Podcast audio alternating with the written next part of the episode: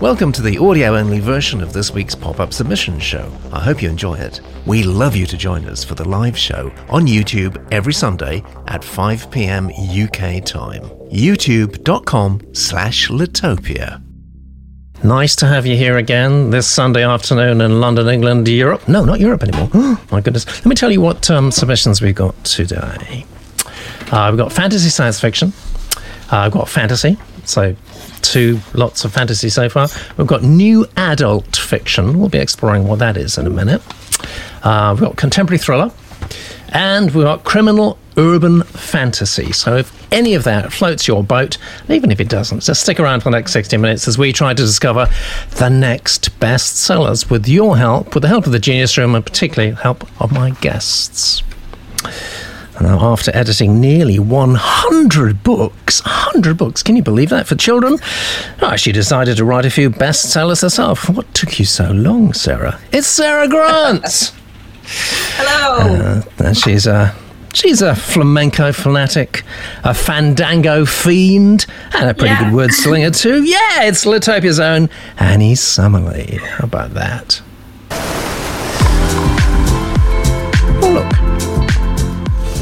We've got um, we've got an endorsement here for us. Uh, this is from Sarah. Thank you very much for sending this, Sarah. I was on, on last week. Uh, Wolf Titan feedback was brilliant. Sarah says I've been thus inspired to a frenzy of revisions across the board. Good. I'm looking forward to submitting again when I've had a bit of an edit. Thank you. Well, thank you, Sarah. Actually, much appreciated that. Um, it's always good, you know, because we review your manuscripts. You can review us. Fair enough, isn't it? Um, let's have a look at the leaderboard so far this month. It's still very early. Let's see who's got the big sexy smile. Sexy Smile. Oh my goodness me, it's quite tightly bunched as you can see. All five submissions are, well, within certainly, what, eight, eight points of each other?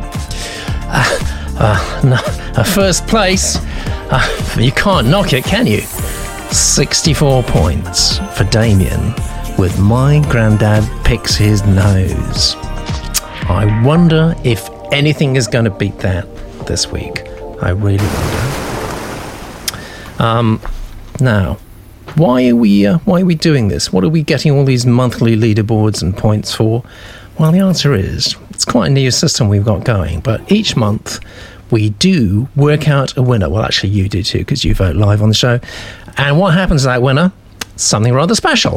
With over 100 worldwide number one bestsellers, Head of Zeus is a formidable British based publishing powerhouse.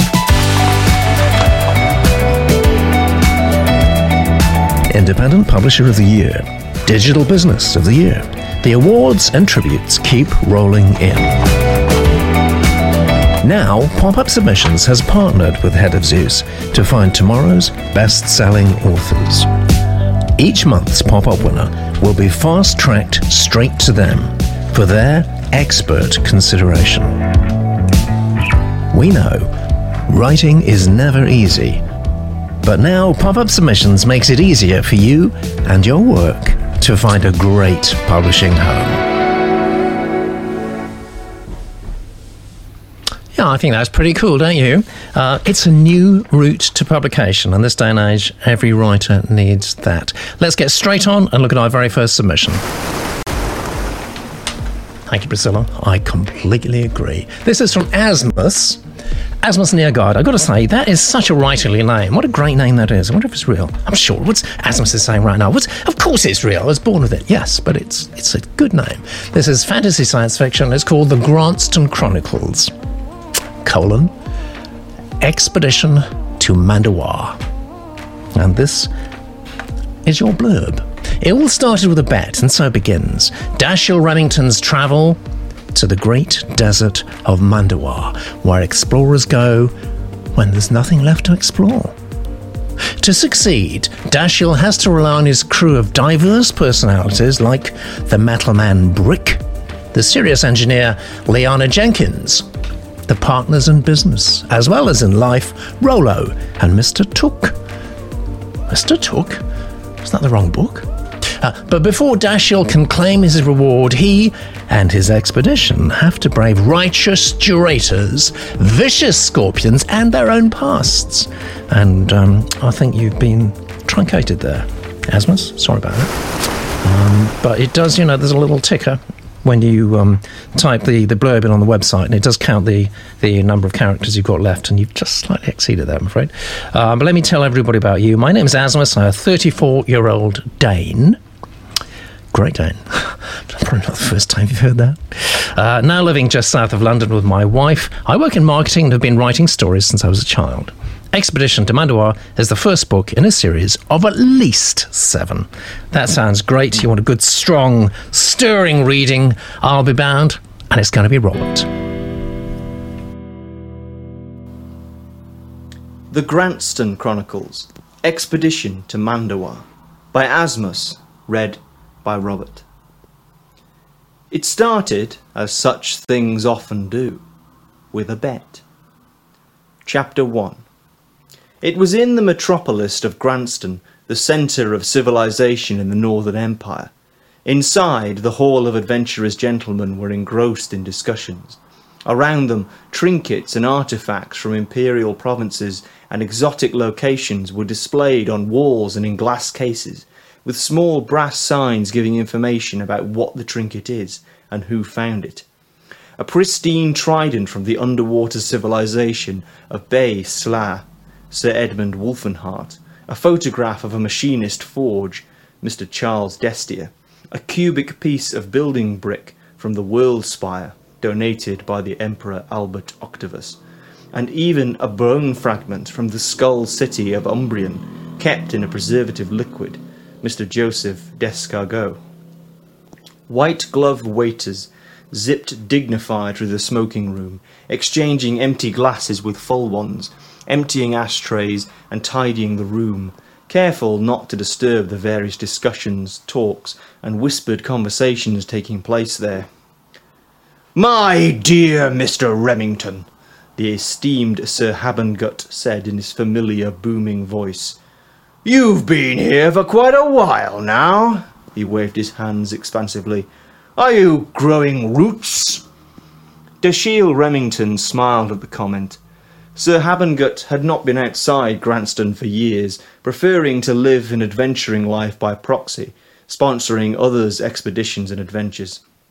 As such, Sir Habengut had not as much grown roots as having grown into a mature oak.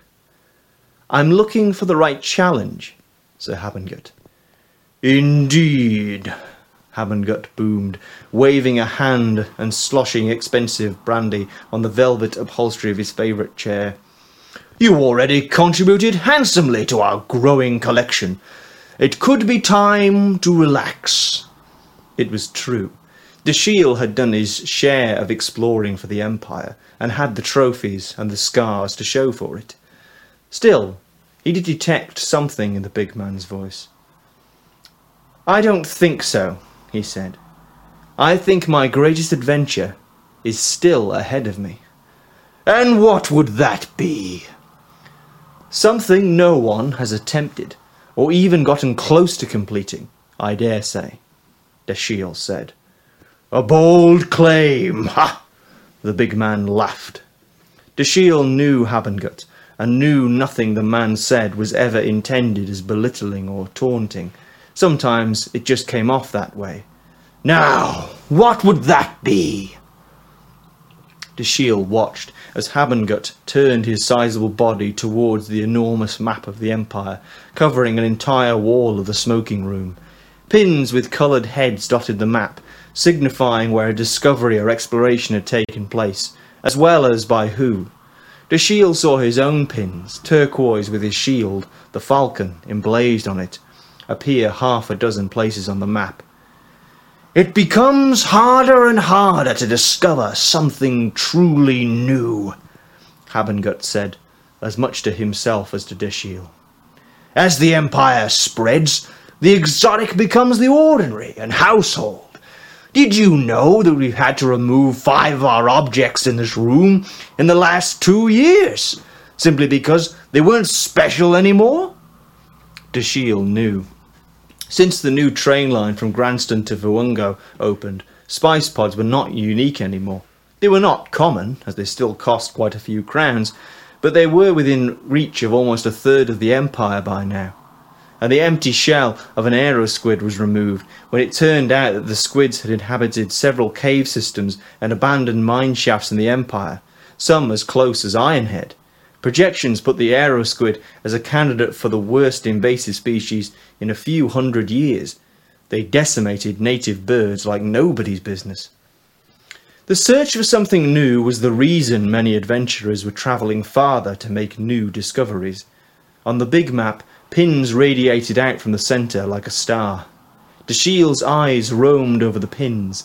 The machinists were, literally, up in arms over the influx of adventurers trying to trespass on sacred lands. In the rainforest to the south, at least three adventurers had so far tried to find the golden pyramids of Arch Terama the Emperor had to issue a direct warning against trying to gain access to the World Spire. There was, of course, a newfound sense of fame found in adventuring, something which confused the elder members. All right, so let's just see what the um, Genius Room is saying. Always right, and never wrong. Uh, generally, strong reaction to begin with. Great first line. Um, Andy D uh, started with a bet, so it begins. One of these is enough, I'd say. Um, there are rather too many names, says Jay, and places in the first paragraph from me. Setting reminds me of Vashti Hardy, says Kate. Bit 19th century Galadriel, and I think Kate echoes that. Yeah, 19th century pastiche, says Kate, but deftly done. Then she goes on to say maybe should start in another place, needs a stronger hook. I want a reason to care, says Vagabond, and although the writing is very competent, I'm not getting that yet. Galadriel says distancing. Great imagination, says Andy D. Um, a play here, but it needs trimming down so we can see the protagonist more amongst it. Um, fantastic first reaction, Sarah. Yeah, I I um I, I, I think the blurb was excellent. I really thought the blurb, even though it was cut off, I still thought they had the right mix. It was hmm. sparky. Mm. I, so I was, you've I was excited. You've given it 100% there, which is brilliant. 5 uh-huh, stars. I have. Yeah. I have. And um, I think it just needs some tightening. I think I'm echoing what the, the, the room has said, really. Um, just great imagination. You have so many things that you've thought of so that you you i know that you ha- this world is real to you i it no is. doubt and i feel like mm. i feel like there's a map you have that map on your wall you have those pins on your wall and all those amazing details it, i think it's too much in mm. the beginning mm. i'm i was kind of by the end i'm re- i'm raring to go you got me and, yeah. and i think like the, the the first line you said it started as things these things often do with a bet. And i thought why not just say it started with a bet? Because when you say as these things often do then i go oh it's common. I don't think you know and it, it, it, i'd rather it be just and that's kind of the example of where what i think needed to happen throughout. Just um, you have all those wonderful things and you're telling me all this information and i think it's just a, a bit too much. But i have high hopes because i think there's some great detail and I and I feel confident in the world that he's built. I just am ready for I'm ready to go on that journey. I'm ready to find out yeah. what that um, that adventure is. Yeah, I think you're absolutely right. There is at least mentally, maybe and physically, we, well, we're not privy to Asmus's uh, uh, writing area, um, but there is definitely a, a, a sort of a, a pasteboard out there with pins in. He definitely knows his world inside out. I, um, I, uh, Kate was saying 19th century pastiche. I'm not wild about that. You often find, you know, writers do start like that. And I don't know if that's terribly relevant to today's reader. I never like it too much because it seems derivative. But as the thing went on, it actually became more original, I thought, and more interesting, mm. actually. Mm. What did you think, Annie? Um, I, I, kind of agree with what um, you were saying about the 19th century um, feel that it had to. And it kind of has that similar beginning that most um, expedition books have to them of, you know, someone giving a bet as to can you do it or not and things like that. And um, but there's one thing that jumped out to me, which was um, when they were talking about how the um, objects are no longer special and how there's, um, you know, they've got this sense that some of the things that were exciting before are no longer that interesting. Mm. And I think that if you kind of focus on maybe that kind of sense, that would maybe help it stand out a little. But there, there is a lot of like you get a sense that there's a world there that that he's he's obviously built this world, and um, especially when talking about where other people had gone on expeditions and you talking Yeah. about all these different places. Um, but yeah, I do agree it was maybe a little bit too much when, especially for the first chapter, and it would maybe be better to get a sense of who the character is a Yeah. little more before. I think that would have been safer. Yeah, that's what the Genius Room says too. Maybe starting in Rod Plains. Uh, Johnny says Phineas, uh, Phileas Fogg, isn't it? Phineas, Phileas Fogg vibe. And Vagabond says would have been nice if we'd gone straight to the bet, of course, which is exactly how um, Round the World in 80 Days started. Um, let's just see now. Actually, yeah, here we are.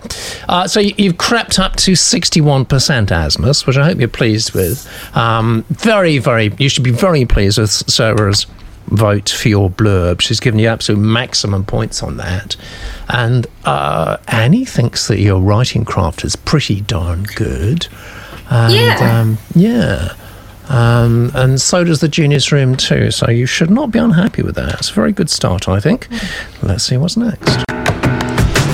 When you join our weekly huddle, certain things happen. No, not that. Bring your writing, your book titles, your blurbs, anything really, for expert and sympathetic input. In confidence. Other websites charge a fortune for this kind of thing. In Litopia, the oldest community for writers on the net, is included in your modest subscription. Litopia, we're here for you. As we are. Yes, of course, always here for you. Um, second submission of the day comes from Madarika, who I think is live with us now on YouTube. There you go. As if on cue. Nice to have you along. Very, very nice to have our authors along live. Actually, I know it's a bit nerve wracking sometimes. But um, it's great to you know to have your reactions, and there's a QR code there too. So if you want to go to the link that Madarika wants you to go to, just scan that on your phone. You go straight off there. It's fantasy, and it's called Dustria. And this is Madarika's blurb. Sula, a gifted young surgeon, makes a terrible mistake and flees to Dustria, a land of monsters and broken things, to punish herself.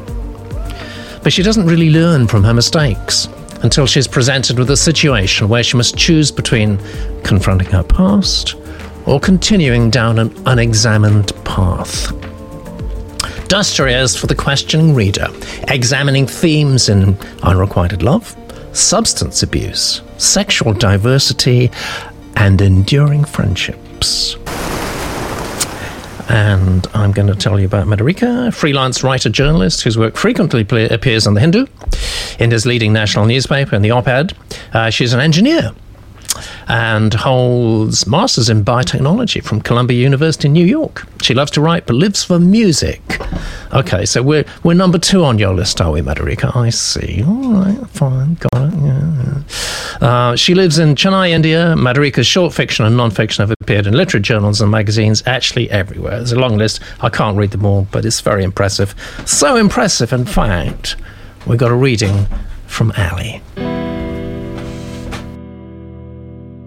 Dustria by Madarika, read by Alison. Prologue. Alacrint was famous for its beauty. The city sprawled below, a glistening jewel bathed in the pink hue of sunset. Seagulls swayed over the horizon, painting the sky with their milky white, and kissing the ocean at times, breaking the calm of an otherwise perfect dusk. Once that pink hue meant the afterglow of bloodshed, but now it brought to mind the pearly calm of a slowly formed seashell. The city wound down beneath him. Sri Rajura, you have visitors. The voice broke the peace. Not another long evening, immortal Rajura thought, and immediately felt guilty. Perhaps not. Perhaps it was Prince Iliath, wanting to talk of his imaginary problems with the Ministry of Sobriety and Social Welfare, he mused. That could be quick. Or how to fix the situation with the farmers' union strike without dipping into the coffers. That would be not so quick. As if reading his thoughts, the valet offered, It's the Ministry of Magic. Minister Phillet wants a word. Rajura groaned. No doubt wanting further insights into the mysterious ways of the preternatural. This is what happens when you set up a ministry that serves no practical purpose. Still, Things were not like the old days, Rajura reassured himself. How the old civilization had lost track of time. The darkness that had descended on the world seemed like a distant memory, a time when people had ruined their lives with consumption. They slept with each other with abandon, forgot pledges to take care of the old and young, drank poisonous sapphire to oblivion, and, above all, allowed themselves to forget where they'd come from. Books, the gatekeepers of accountability, were left to crumble and wrinkle into the flames of eternal amnesia. They were completely caught unawares when the sickness descended upon them like a thunderclap of misery, too preoccupied with their ruinous profligacy, naked and helpless against the rising of the others, the monsters born of the illness and illicit desires. But then magic stepped in at the very last minute, when all hope seemed lost, and order had been restored. Perhaps it was the peace the vista inspired. He closed his eyes. The seagulls continued their squawking high up in the azure sky. It took several moments for Rajura, the immortal guardian of the Western Kingdom, to register the rivulets of red snaking their way down the front of his robe. He touched the viscous liquid, feeling light-headed. A searing pain raced across his throat. He clasped his neck, collapsing onto the floor, his hands bathed in warm blood. In the shadows of the drapes that skirted the balcony, stood a dark figure, patiently witnessing the life being snuffed out. Not so immortal now, it hissed. The moment needed to be marked. After all, this was blood that hadn't been spilled in three thousand years. The sacred blood of the immortals. Part 1 The blood emerged like a red satin ribbon from the incision. She sliced into the body with an expertise far beyond her years. The heat of the living, breathing bodies circling her, observing her, wafted up her nape and over her ears, making her hair stand on edge as she bent over the patient. Her skin was cold to the touch, but she was a cauldron of heat inside. The elixir warmed her innards, lit her loins, and stilled her to a deathly focus, where all she saw, all she felt, was the movement of her hands in perfect symphony with her mind. The darkness lurked beneath her skin, threatening to cascade out, but she harnessed it now, somehow, and its power felt limitless. Salitant was performing her first surgery, high as a summer sky. The intoxicant coursed through her veins and tugged at her nerves. Surgery was a precise science, and Salitant had always extracted great comfort from that knowledge. The cuts and incisions had to be carefully timed, the sutures meticulously braided together, combining skill and craft. But now she tested the very limits of its scrupulous tenets, the sapphire bathing her senses with a milky calm, dissolving the boundaries between the possible and impossible. Nothing. Sorry, um, slightly uh, elided that at the end there, and I think possibly, um, for the first time ever, we somehow missed out a paragraph, which is a bit disturbing. So many apologies for that. Um, too much backstory, says Ancora. Lyrical prose, says Kate. Um, what else are we? Uh, oh, Johnny just realised it was a prologue. I did too. I've just uh, just injected myself with adrenaline to get over my allergy to prologues. Um, but I'd like to know what you made of it, Annie. Right. Um, I, I really liked it. Um, I know that prologues can be a bit of a can be a wee bit off putting, but I think in a genre like fantasy, especially when you have to um, do a lot of world building, something that's kind of short and sweet at the start that kind of gives you an insight into what the main character is going to go into later can sort of it, it can keep you um, sort of wanting to see how they're going to interact with that later. Um, Yeah. I, I do agree with what the with what the chat is saying um, in terms of info dump. That was a little bit. I think, especially for a prologue, that you should kind of keep that out and try to focus more on on the character and on the fact that um, this character who we've just met is um, is murdered at the end. At least I think that's what happened. So Ah, I think you didn't- try oh, to like Yeah. I think I think that's what happened. That's what I think that's what happened. But I would try to like expand on that a little bit more because that's kind of the focal point of that. Um, Yeah. But I really like the writing. I feel like the um, um, like the the prose is, is, is very good and it got a really different sense of character between the prologue and then the first chapter there's there's a like different voice there which i think is quite Yeah, hard there to is. do There is, uh, very much so. I, I noticed that, and I think everyone in the chat room did too, in the Genius room. Uh, Annie, you're going to have to press your vote button oh yeah because we're Let's see. looking, we're missing Annie's votes right now. oh, Um, right Last line of the prologue I- felt like, go on, sorry, go on. No, um, I also I was going to say I like the the premise as well is something that I I really liked. Look at that. Yeah. I'm glad no, you I mean, if you like voted. something, yeah. You pushed your way up there. Yeah. Madarika, Madarika will be your biggest fan without a doubt. You love the title. You not, I mean, pretty Yeah. pretty on the blurb. You love the craft. You love the commercial appeal. Um, Mm-hmm. What's not to like? Is there anything you criticise on this? Well, yes, the the blurb. Um, I I felt it was too vague. The, Okay. the blurb was kind of too you know general things, but no details. I think that's something she'd have to work on. Got it. Fantastic. Thank you very much, Sarah. Um, yeah, I think the writing was beautiful. I think that opening paragraph, I was just like stunned. I think it set such a beautiful tone, especially when what was going to happen later was so dark. Um, so I thought the writing. I think I think she can write. She can absolutely. Um, she's got that going on. I found the prologue. Um, a bit confusing at times. Yeah. Um, and, I'm, and I think I'm with uh, my colleague Annie and, and saying kind of get to you know maybe stop some of that even though there was such a lovely subtle humor there um, when you're talking about oh if it's this problem it's going to not take so long but that could take a little longer i mean there was a lovely subtle inner voice and humor that i quite liked um, and then yeah, the, the character though. I wanted to know the character a little bit more because I just wanted to know a bit more, especially so then I would really care deeply that he was going to meet an untimely demise. Um, and then chapter one, we didn't get a lot of chapter one, but um, I thought, yeah, I was, I, I was interested. I think um, the switch confused me a little bit, and I wasn't always sure. Um, so she was on Sapphire, which we found out earlier maybe is maybe a drug, and so she was performing her first surgery under the influence of this.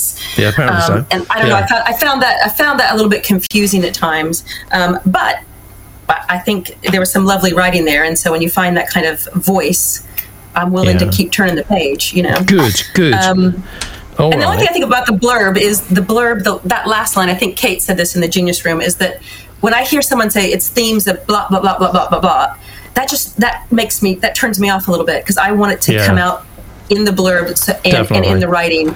And I'm always afraid that it's not going to be subtle if it's yeah.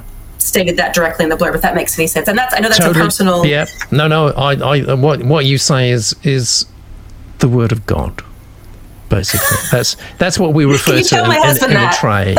Yeah, if Sarah comes out with a pronouncement, then everyone bows down. I just want to tell everyone um, what Lex has said because um, the thing is, as, as you can see, actually, I've just switched to the Genius Room for a moment. As you can see, um, the types, uh, the type si- of, um, size changes according to how much goes in your posting. Okay, so if you've got a lot to say, can I just remind you, please? Can you break it up into two posts so we can read it? Because I'm going to have to read what Lex has just said, and then I've got a very important announcement.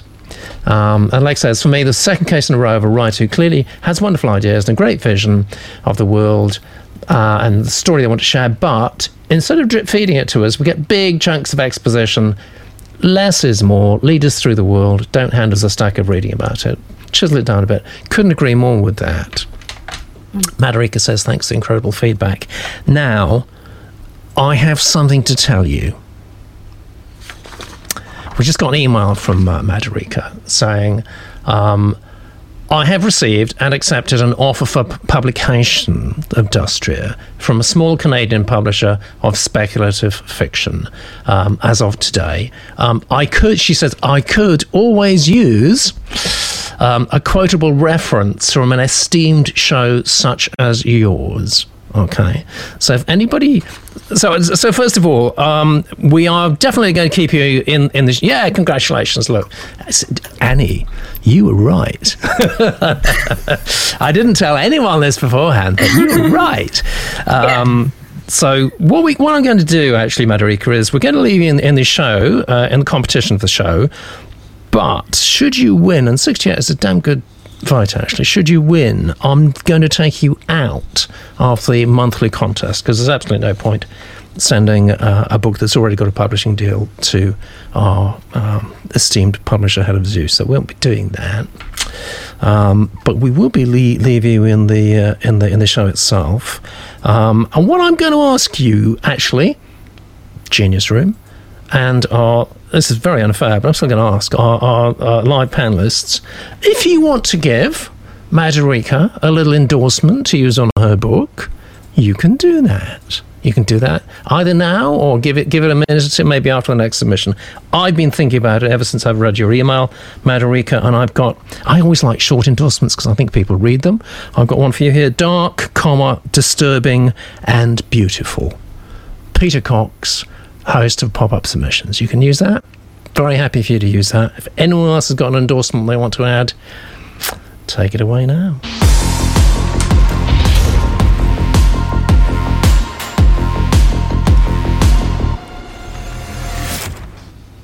And we come back and uh, ask our esteemed guests um, about their possible endorsements if they want to. Oh, look, she's happy as the dog at two tails.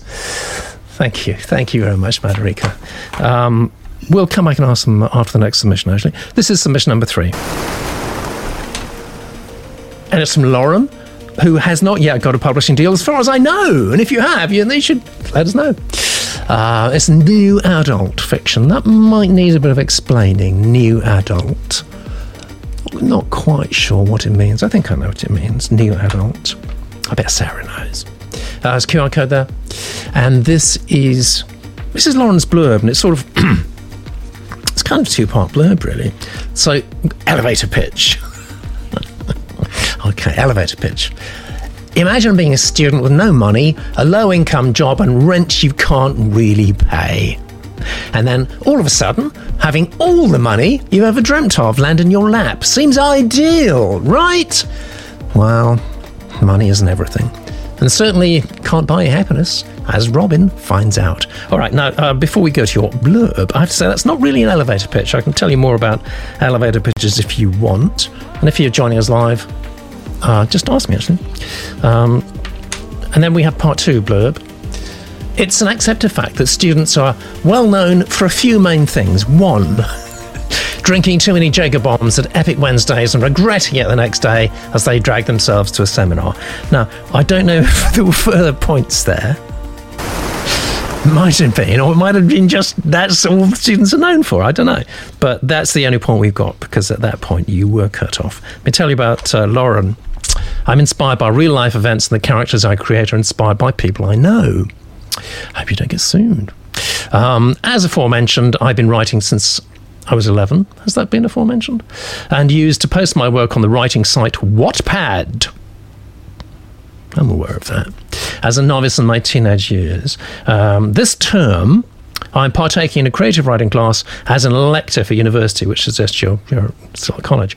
And I hope to sharpen my skills and pick up on a new on new techniques. Although cliche, I was originally inspired to write by the Harry Potter series, and I've always loved reading even as a child. Good. Um, I'm also passionate about humanitarian work, which is what I want to do with my degree. Um, you don't say what, actually. It's always quite interesting to know. And I try to incorporate this into my recent works. I believe my work would appeal to adults in their late teens and early 20s. So that's your definition of new adult, um, at least from a target audience perspective, because the themes are broad and relatable, which pretty much sums up the reading by Kay.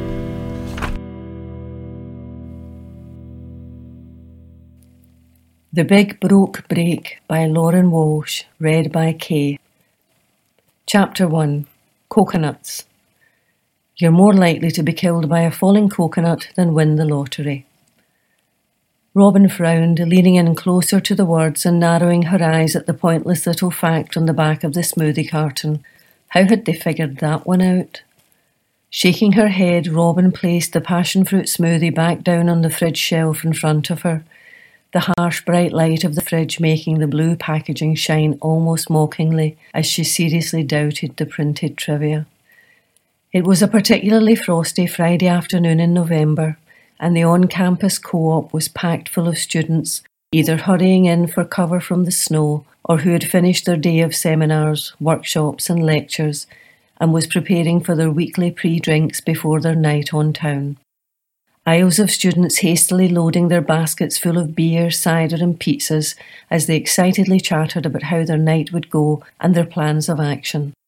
Robin was pushed forward by one of these said Friday clubbers, who, in his defence, turned around muttering apologies.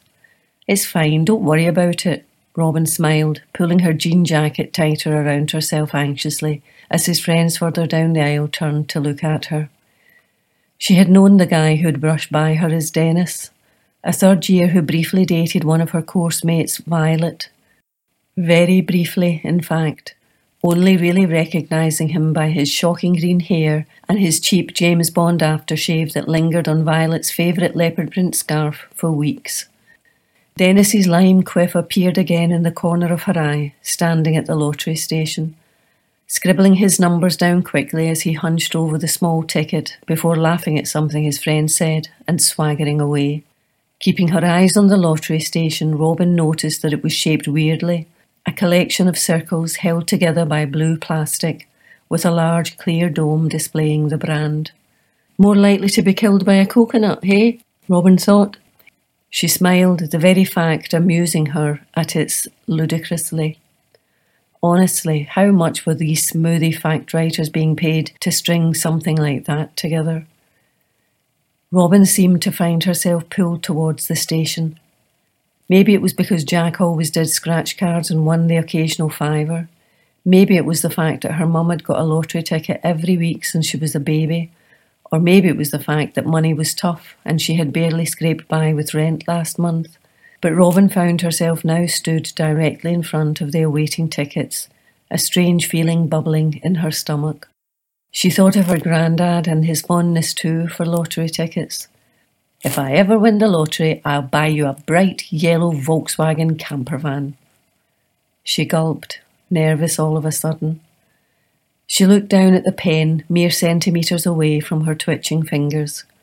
Should she, or shouldn't she? To be fair, on her shift just last Saturday, Robin had gotten that tenner tip from that guy who always drank too much champagne, and it was still all scrunched up in her purse. So she definitely could afford the ticket alongside her canned tomatoes, olive bread, and bottle of rosé that weighed down her basket. Her uncle was going to kill her for spending her money this way rather than investing it in her education or whatever, but she shrugged it off and leant forward. Pick six numbers, enter our draw, and win £33 million. 33? Bit specific. Robin continued on anyway and began to write down her numbers.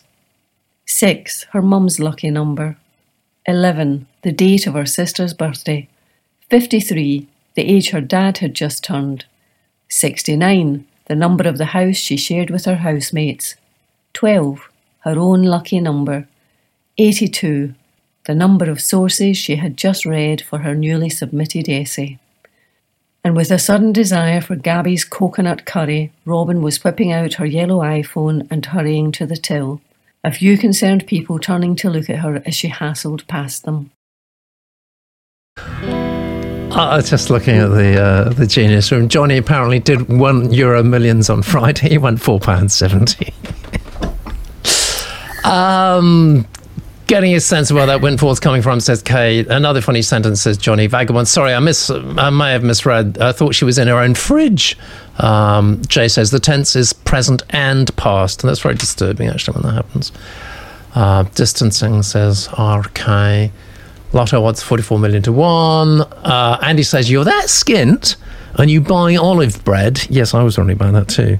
Um, Sarah, before we get your expert opinion, let's just talk about this this question of new adult that's been sort of bandied around for a year or two now in the business. And I, am guessing really that Lauren is actually in her own demographic. She's writing for people more or less her age, um, and that's. Mm. That's sort of called new adult, or, or is it? I mean, is it is it is it a real thing? Do you think?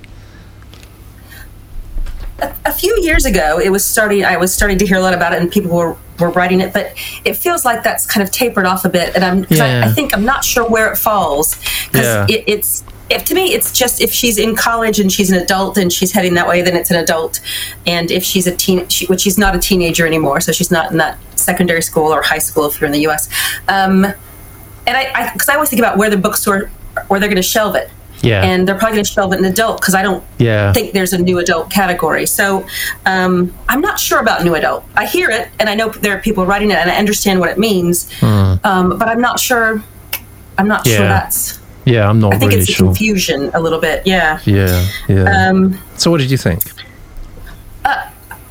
I'm like, I think the blurb wasn't a blurb. The pitch wasn't a pitch. No. Um, I wanted to know. I, I don't really have a sense. I mean, she's going to win the lottery, win the lottery. No, win the lottery, and um, and then we're going to see that you know money can't buy you happiness. I'm assuming. Um, but I wanted to know more because I mean I've heard that story.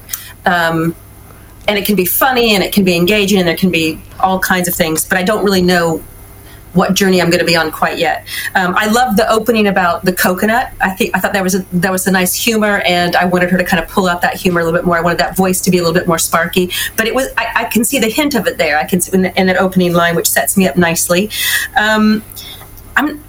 I wanted her to have a better reason for buying the lottery ticket because she didn't know why, she, and I wanted her to like find a pound on the floor or somebody filled out a, a ticket and and she was going to win it and it wasn't going to be her lucky numbers or or something because it just didn't feel I didn't feel like she was making a choice really. And and since it's the inciting incident I wanted her to make a choice about it. Um, and I think and I loved I loved that she you know there was a thought behind she picks some numbers because that's what people do which is lovely.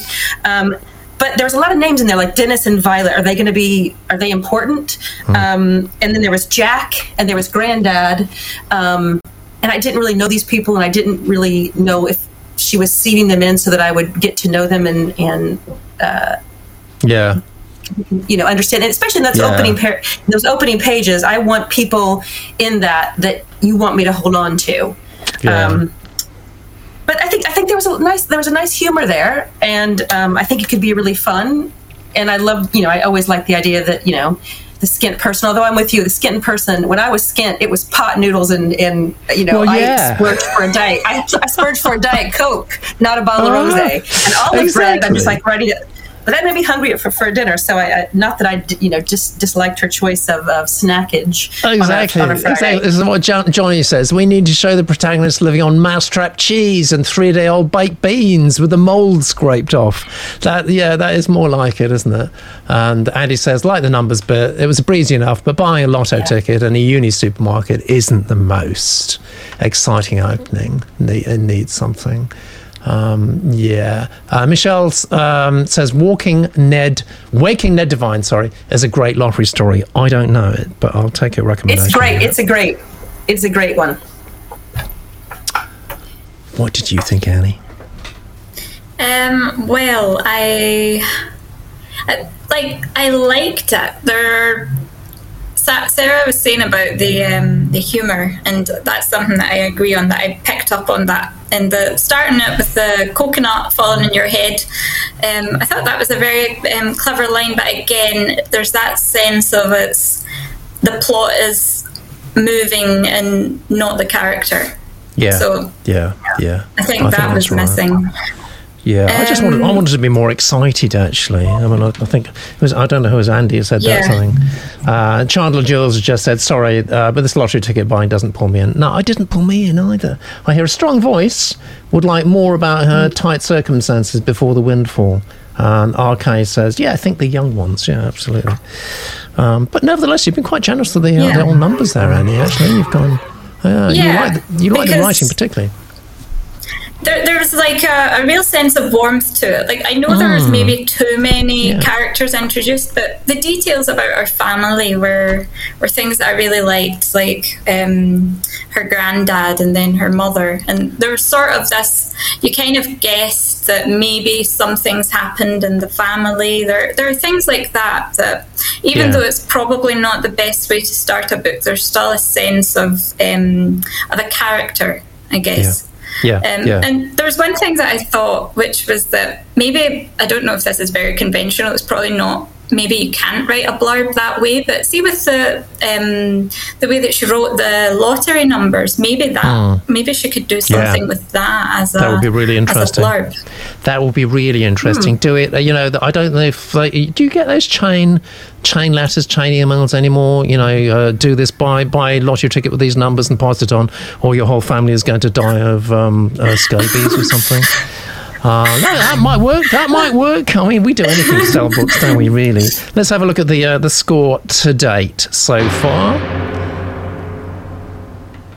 Here we go. Well, yes, Madhurika, tour de force there. Uh, although, I have to say, everybody uh, likes your blurb. Actually, Asmus, yeah, 68, doing very well on the blurb front. Um, we have two more submissions to look at. Before then, I think we should speak to the wonderful Sarah.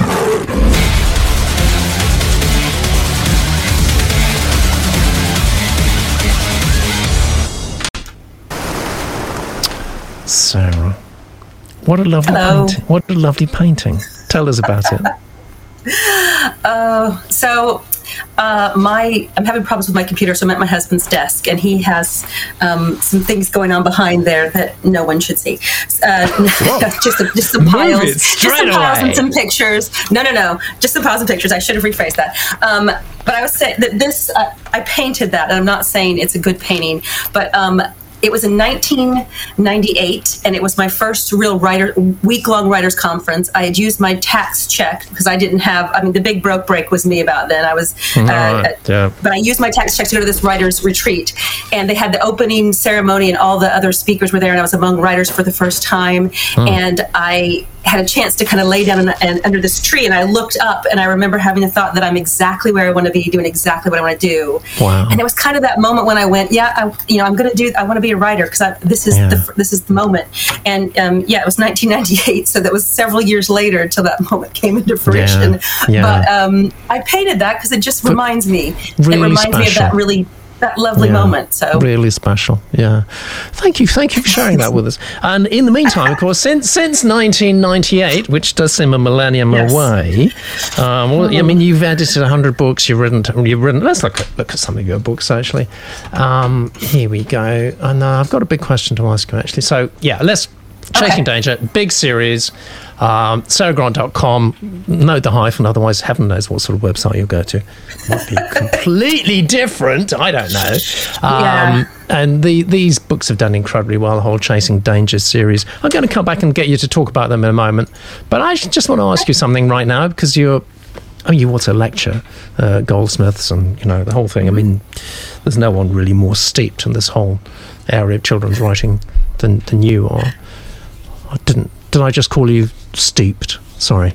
Um, so I just are we doing enough at the moment? Do you think to encourage children to read and to promote the whole idea of reading and writing amongst children and young people? Oh, I think we could. I mean, we can always do more. We can always do. I mean, there are great companies like Book Trust, and you know, they're I go into schools a lot, and there's some amazing teachers and librarians who are doing just amazing work. Um, That's frontline it's, you know- stuff. That's frontline stuff, Yes. and obviously there are a lot of very dedicated people out there. But are they getting are they getting the support and the encouragement from maybe central and, and local government? I mean, I generally don't know. I, I mean, I think no, and and from from a political standpoint, I'm not sure that they Hmm. are. They they certainly should be doing more. I think they certainly should be doing more, and I think. Um, it's you know, I, I, but there are readers out there. I think you know there there certainly are. I think there's a there's a point at time when they start thinking about GCSEs, and as Yeah. they go into college, we might we lose readers a little bit, but I think we get them back. Um, but I think I mean the best thing that we can do for our children is read and show them the joy Yeah. of reading and Yeah. and Yeah. that's that's I mean my father loved to read and he always had a book always had a book and you know that just was ingrained in, in, in you know we had we had a little library at home nothing big just a, a couple few shelves um, but you know But in that- those that- days, just watching somebody read and loving there wasn't loving your it. Netflix, there wasn't your Spotify, there wasn't No, your WeChat no. and all the rest of it. And you know, we are in uncharted waters now. And I, I, I mean, I don't know what's what's going on. What do you think is going to be happening in the next ten years? Do you think people are going to be reading more, writing more? Do you think it's going to be something that's just marginalised? I just don't know. I mean, I, I don't, I don't have a crystal ball, uh, but I think you know we've, we've we've said oh, paper books are going to go away. It's all going to be ebooks, and we haven't seen that. Um, Yeah. And you know, reader, you know, the, the right books. And there are great writers out there, so I hold out a lot of hope. And you know, when I get a, when I once again get to go back into schools and, and and talk to young readers, there are lots and lots of young readers. There are kids who are very excited about books and absolutely, um, you know, engaged in in reading. And so, That's very I think- encouraging. I, I think it. I think it's always. You know, I, I'm well. I'm hoping it's always going to be around because Yeah, um, yeah, it's such yeah. a big part of my life. And I think, you know, there is something really special. And if you can connect that young reader with the right book, and you can show them how. Exactly. Um, they are working along with the writer to create that story. I mean, that's such a powerful thing than being, you know, watching a movie or watching TV or where where you're yeah, being which told is totally passive. Yeah, Kate you know, which is really kind of just feeding your imagination. Yeah, just that, that co-creation that you have Yeah. with a fellow um, author when you're reading a book is such a magical thing. You know, it's such Yeah. a magical thing, and and I think it's just finding those those books for kids. Yeah, Kate mentions that uh, readers, especially boys, actually, she says, disappearing. She knows about this because she works in a library. Uh, disappearing into interactive video games. They make their own story. It's action packed, and they are the central character. And uh, yeah, got to, we've got to face facts. Actually, that is that is happening. Um, Yeah. Your your wonderful series here, Chasing Danger, is obviously um, massively successful amongst young readers. What's it about? Um, it's about uh, Chase and Mackenzie. So the first one, it, it, you know, my pitch is it's um, exotic locations and action adventure. So my my two girl characters. Um, in the first book, wind up in the Maldives. They're not supposed to be there because it's a getaway for adults. Uh, something really terrible happens, and they're the only two that can save the day. So it's you know action adventure, exotic locations. Um, I think of it as Die Hard on a desert island. Nice. I love Die Hard. Um, and it is. It's just like? it's, so it's our two girls. It's it's friendship and it's it's camaraderie and it's girl power because most of my books are about girls saving themselves. So uh, and it was just so much fun to write. I loved when I was ten years old. I loved Charlie's Angels. Um, yeah, yeah, yeah. and I remember running Well, around the didn't? neighborhood with my friends. Well, yes, and uh, and so this was my this is my modern day Charlie's Angels. You know, my girls, my young girls saving the day. They're fourteen. My young girls saving the day. So That's a great elevator pitch. Modern day Charlie's Angels. Look at it. There you go. SarahGrant.com. The fabulous Sarah. Can't get enough of her. And hopefully you'll be, you will be back in, in school soon, face to face with, with all your young oh, readers. I hope so. Yeah, looking forward to that. Very soon, no.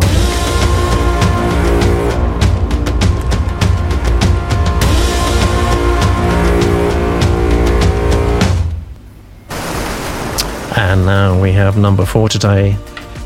No, we don't. First of all, button. There we go. Yes, we do have number four. It's from S.M. Worsley. Here's a name to conjure with. uh, contemporary thriller with animal rights themes. QR code there. It's called Dogs of London. I like the title. I like that title. And here's the blurb Jaunt is the guy that charities and pressure groups call when they need to cover photos and footage to help launch campaigns.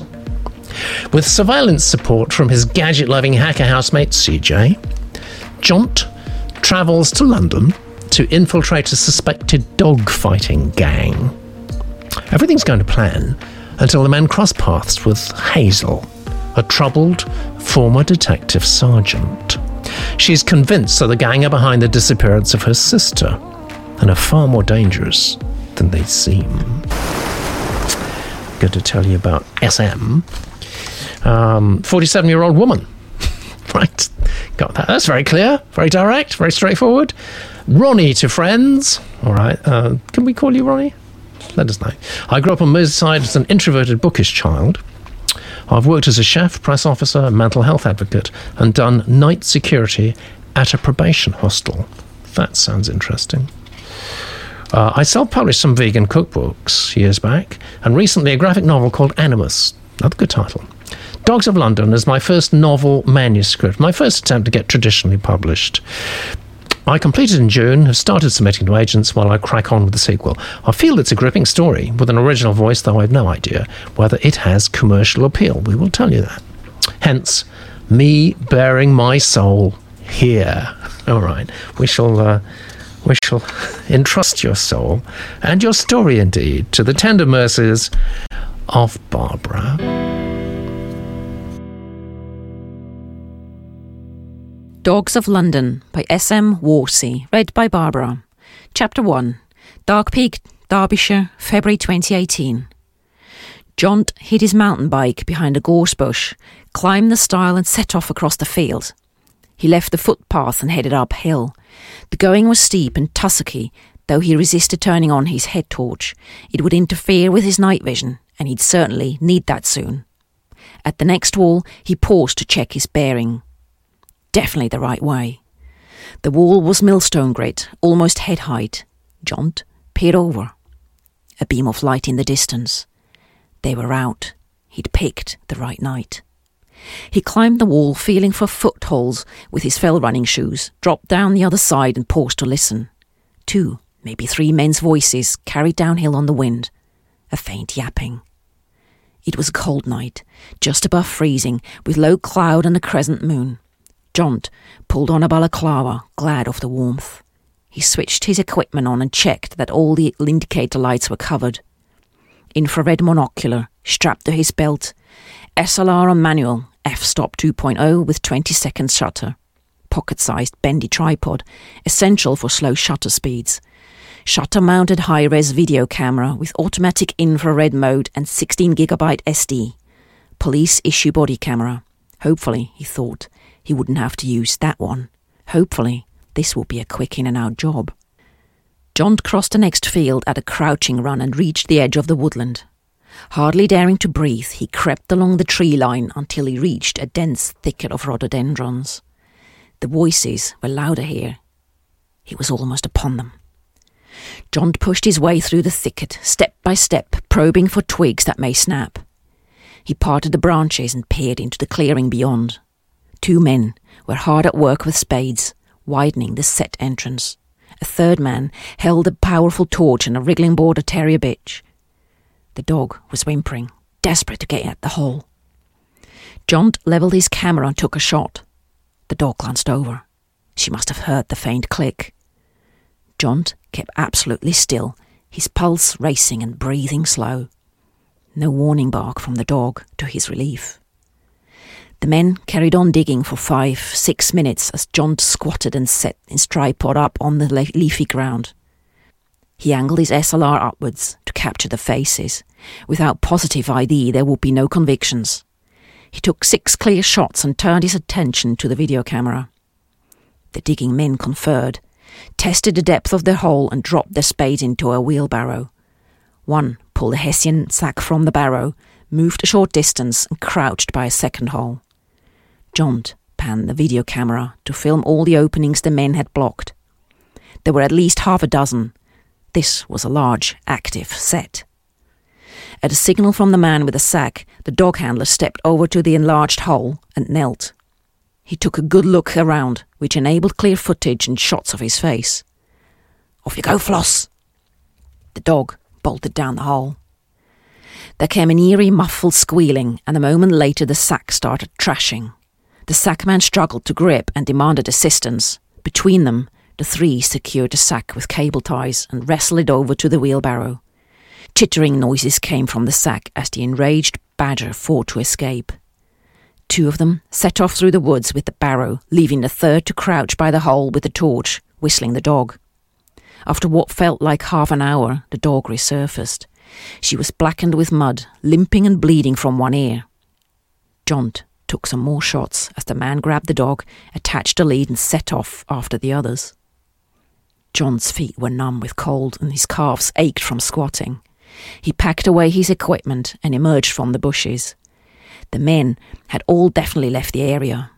Jaunt headed back down the slope, over the wall, through the lower field, and back to the stile. No parked vehicles. Nobody around. And thank you, Barbara. Um, several people liking your reading a lot. Let's just see what Barbara's saying there. Um, I'm going to read it out actually because it's. Um, do try and break it into a couple of comments, otherwise it just gets so minutely small no one, no one can see it, especially in the recording. Uh, Compton, I liked a lot about this, says Barbara, our reader, our narrator. Uh, tension, pace, atmosphere, but I think it lacks emotional impact. I didn't connect with the protagonist. We need to know why it matters. Jaunt needs characterization. Hmm.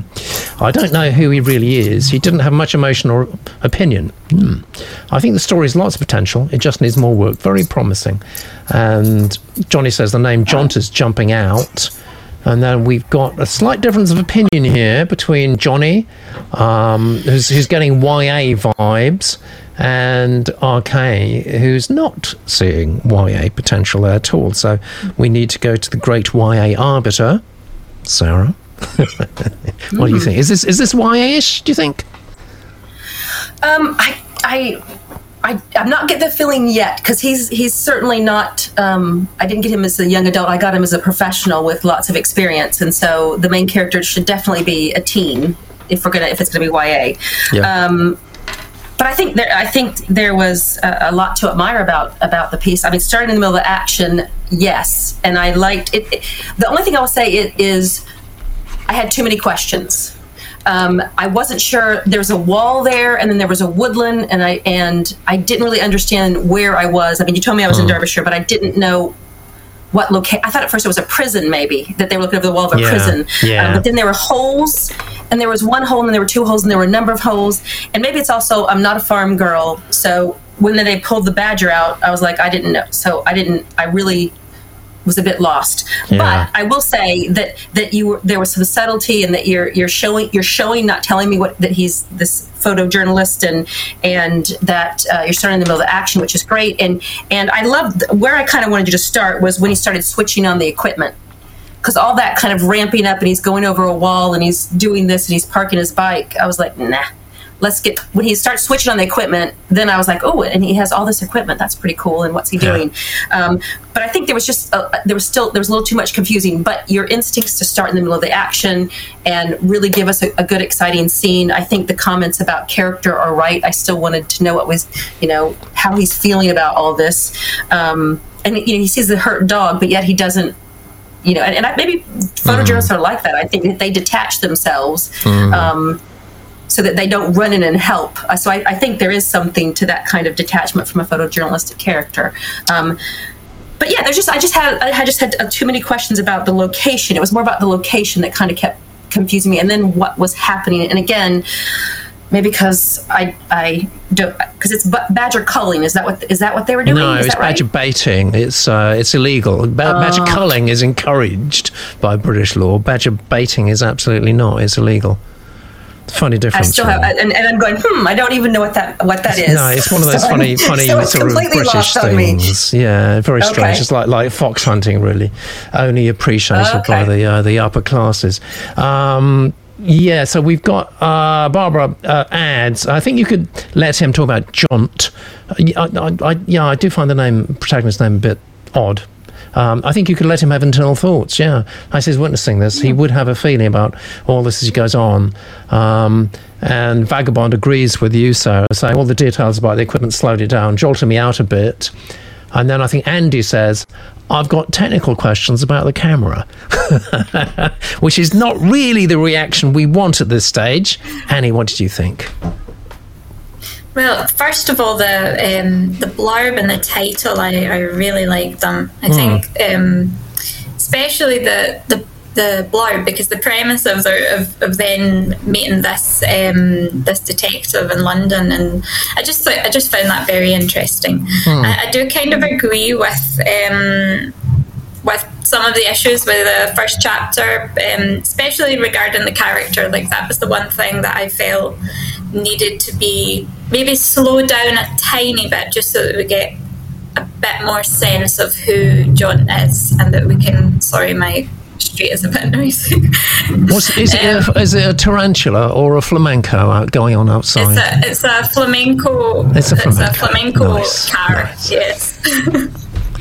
no, um, but the it, I have to say it was very tense and like out of everything tense. that we've read, Yeah. out of everything that we've read today, it was the one thing that. As I was like reading it, and as um, as Barbara was reading it, it was just this. Hmm. You kind of get that sense sometimes when you're reading something and you're starting to feel very when when you're able to feel the emotion that's been written. I think that's when you can you can tell it's it's working. yeah, definitely. So yeah. I think if she's able to add a little bit more about the character, then then it's um, it's a winner. Fantastic. Good. Excellent. Let's uh, look at the score to One there. that is shooting in the lead there. It's got 91 for the title, 75 for the blurb. Um, still not surrendering to Madhurika on craft, but uh, overall bang. Uh, pretty much a hit with everyone, actually. But of course, we have one more submission, which could change everything. This is what it is. It's from Cage. It's criminal urban fantasy, and there's. It's called Blackened Rose.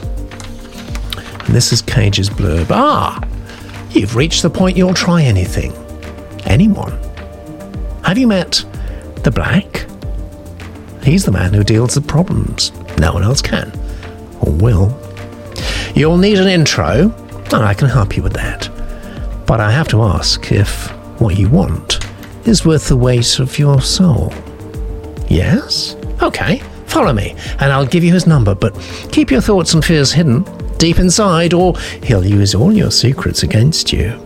At least as long as you're useful. I'll say again, Ms. Bennett, keep your mind closed. I'm not Miss Bennett. I'm not, not sure. Anyway, uh, let me tell you about Cage. Cage Dunn, dedicated foer, fabricator, and teller of tales, aka full time writer. Obsessive, compulsive storyteller, unbound by genre, except there will be no humour. Thank you very much. Whose overactive, childlike mind, you sound so much a writer, with not enough serious stuff to keep the mind occupied. And you sound as if you actually do want to get into humour as well. Um, and how appropriate, isn't it, actually? How absolutely appropriate. You're, it's not exactly a protagonist's name, I don't think, but there is a Mr. Black there, and you're going to be narrated by Lex Black.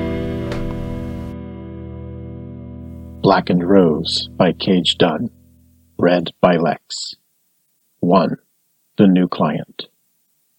Dull streetlight backlit the scene, and the low wattage wall sconces created the effect Black wanted for his visitor. He was a silhouette, a shade within the darkness, a deeper shadow beyond the width of the heavy timber desk. Something to fear. He liked to let people know who they were dealing with, and his setup was a clear warning. This time the lack of light hid her features, and he wanted to see clearly of all there was to see, feel for the underlying reason he'd agreed to meet, apart from the voice. Not much to look at. Petite. A touch of belligerence in the stiff neck and clenched hands. Cotton gloves. A skin condition? What she wanted was a little thing. Specific. Find who ratted on her dad. Which was not what Black did. People called Black in to fix problems not investigate. He was the last stage in the game, not a player, an endgame move to wipe the board clean. What would this young woman know of his world, the underbelly of society? He'd get rid of her before she got any ideas. But, but, but, but, there was something about her, and someone who knew his code sent her to him. Why? He wanted to know how she got his name, who would risk his ire by blabbing. Black nodded as she spoke, observed her with all his senses. He created a gentle probe, an unseen illusion of an open palmed hand to caress the edges of her energy field, and floated it toward her. It ground to a halt at the outer shell, a long way from the physical outline. A real person, but the lack of effect was an anomaly. The external appearance of a warm and sensual being was less substantial than the shadows from the play of deepening sunset as daylight faded and a block on her mind as solid as his double steel office door. Why he'd let her get the interview was beyond him. Even the way she dressed was out of place. Well worn jeans, cracked full face helmet on her lap, and a chip on the shoulder. She didn't belong in the rarefied air of Kooyong, Melbourne's most elite suburb, where Black met his clients at night, standard business hours in his trade. The deep cellars wafted cold air into the large room through hidden vents, as cold as death just how Black liked it. The voice. She sounded like his mother when she was young, and it intrigued him. It held the allure of secrets. He loved secrets. The person, though, he could do without. The way she paid attention reminded him of a rat dog on guard at a hole, ready to bite any who dared get too close. It was unlikely Miss Liana Bennett could afford to do business with him, but she was here, so he'd hear her out and let her down easy. She stopped speaking. Black tapped his notes. You could do far better for much less outlay if you went to the usual investigators. He slid three business cards across the wide mahogany desk and inhaled the rich aroma of the non standard bike leather she wore like armor. Not colorful, not for visibility. Black, brown, muddied yellows, like her hair, like her eyes. Miss Bennett sat so still she almost faded into the back of the large visitor's chair, a chameleon whose boot oil tingled at the back of Black's throat. Robertson the Rogue, Reggie the Rotten, and Powers the Ponce? She flicked the cards back and sneered. The descriptions were apt. That was them to a capital T. No need for dots. The surrounding air hazed, diluted the outline until the effect of the light shimmered her edges. If Black wasn't sure she sat in his chair, he'd question whether it was real. The external streetlight bloomed, hit her, splintered. A refraction like multiple mirrors slanted at various angles. It messed with how he saw her shape and colors. Very noir, says Galadriel. Yeah, clearly it is. Um, I think very, uh, very positive reactions there. Lots of, uh, lots of atmos, atmos, says Johnny. Uh, Alex is selling it beautifully. He does, doesn't he? Very good beginnings, Barbara Michelle. I'm right in it. Good. This is good, Cage. Uh, says Kate. Emily, great reading, Lex. Um, I'm sorry, I'm looking for any critical comments, actually. Eva, uh, unusual, intriguing blurb. I can't see anything critical. Sarah. Hmm.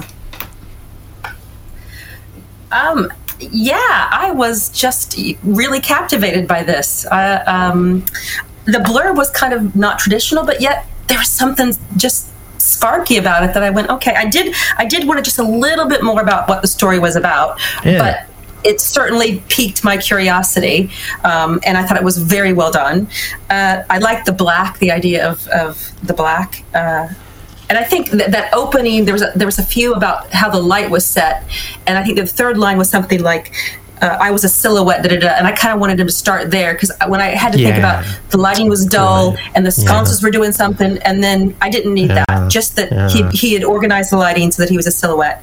Um, it had a very noir feel, kind of like that comic book um, uh, character. I like that the setting was in what Kooyong, or I'm mispronouncing that. I thought that was original. Hadn't Yeah. hadn't thought about that before. Um, the only thing is, I think I got the point that this wasn't his kind of client. He made that point many, many, many times. Uh, he, it, uh, and uh, but other than that, I there's something there. I think there's something there. Yeah, there is. There is absolutely. I totally agree. And um, Jay says and Cage Dunn, that's a that's an author name right there. that's I a great author name too. We have some great author names Cage on the show today. Yeah, it's a great author name. Forget about the writing. Great names. Um, And Black Jay- and Rose, I, I like, I like, I like that the title. I do. I like that too. Actually, yeah, it's, it's yeah, it's it's got something. Um, Jay says, kind of reminded me of the narration on Sin City. I couldn't agree more. I think you nailed it with that. That's it. Yeah, I was trying to think of that movie name because it had that that it, it had that absolute feel. It totally did, didn't it? Yeah. Thank you for that. Um, thank you very much, Jay. Annie. Um, I I think I'm an outlier on this one. Um, I I suppose it has to happen sometimes. I does. But, um, and this is your moment to lie out. Yeah, I mean, writing's a very subjective thing, um, but I do have to agree. Like, it's there's a real sense of, of a character there, and it is very engaging. Um, just it kind of felt almost like it was laid on a bit too heavy for, for, for my taste. But I, Yeah, I guess that's what you have to do if you're writing. Yeah. Mm. Yeah. Yeah. And then there were a couple of things. I know he's just establishing this character, and obviously it's important to, you know, get that first before you move on to other people. But the new client, um, Bennett, I felt like we were just seeing her completely from this um, very narrow point of view, and we weren't really able to see her as a as an actual character. Like and even all the dialogue and everything maybe this is all intentional which is which is obviously fine but the whole conversation that they were having Oh, so sorry. I pressed the wrong down button. Excuse me. I'm so That's sorry. Like a clap of thunder from the gods. Sorry. So carry on, I know- I please. know you're- Ignore me. You're, you're trying to censor me because I'm the only outlier in this one. no, but I, I just, I've, um, yeah, I just feel like there was almost a wasted opportunity with the dialogue with um, with this character. I feel like if we'd actually heard her speak, then maybe we could have gotten a sense of what she was like as well, instead of just having the whole inner monologue. But it, it does work. So I think it's just, I'm afraid it's a matter of my own personal taste That's, here. that's what we want. That's what we pay Yeah. the big pay the big bucks for. Um, Yeah. Don't don't really. Um, that's that's great. I think that's very perceptive, actually, and thank you very much for that. So we are looking now, unless there are any latecomers in the Genius Room, we're looking at 75. This has been a high scoring show. I didn't think it was going to be. I'm going to press the right button now, and we'll see how everything's stacking. Okay, so it's gone up to 77 now. Um, and uh, no, no, no, it hasn't. Sorry, I'm looking at it wrong. Oh, I get so confused. Everybody loves your blurb, Cage. Everybody loves your craft, writing craft, Madhurika. And everybody loves your title and your commercial appeal, S.M. Worsley. Very interesting distribution there. Um, and it does mean, actually, that we've got two two um, uh, manuscripts uh, tightly contested actually for the the top spot. Um, I, um, you know, it's always fascinating to see how these these things work out because two or three um, submissions ago, I was pretty convinced that Madhurika was going to walk it today because that is a very very good score, Madhurika. But you didn't.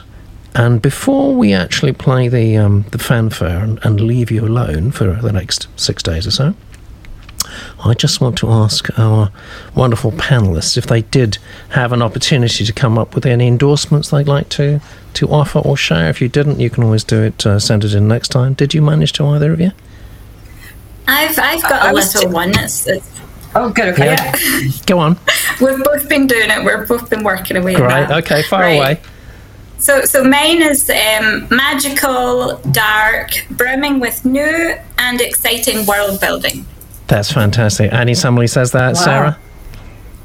Oh gosh, I I was too. Uh, that's multitasking, really, and I so know, I haven't I, I haven't know. quite got there. I'm so quite. sorry. That's fine. so Don't worry about it. It's absolutely great. Well, all that means actually is we do have a show winner, a well deserved show winner, and this is it.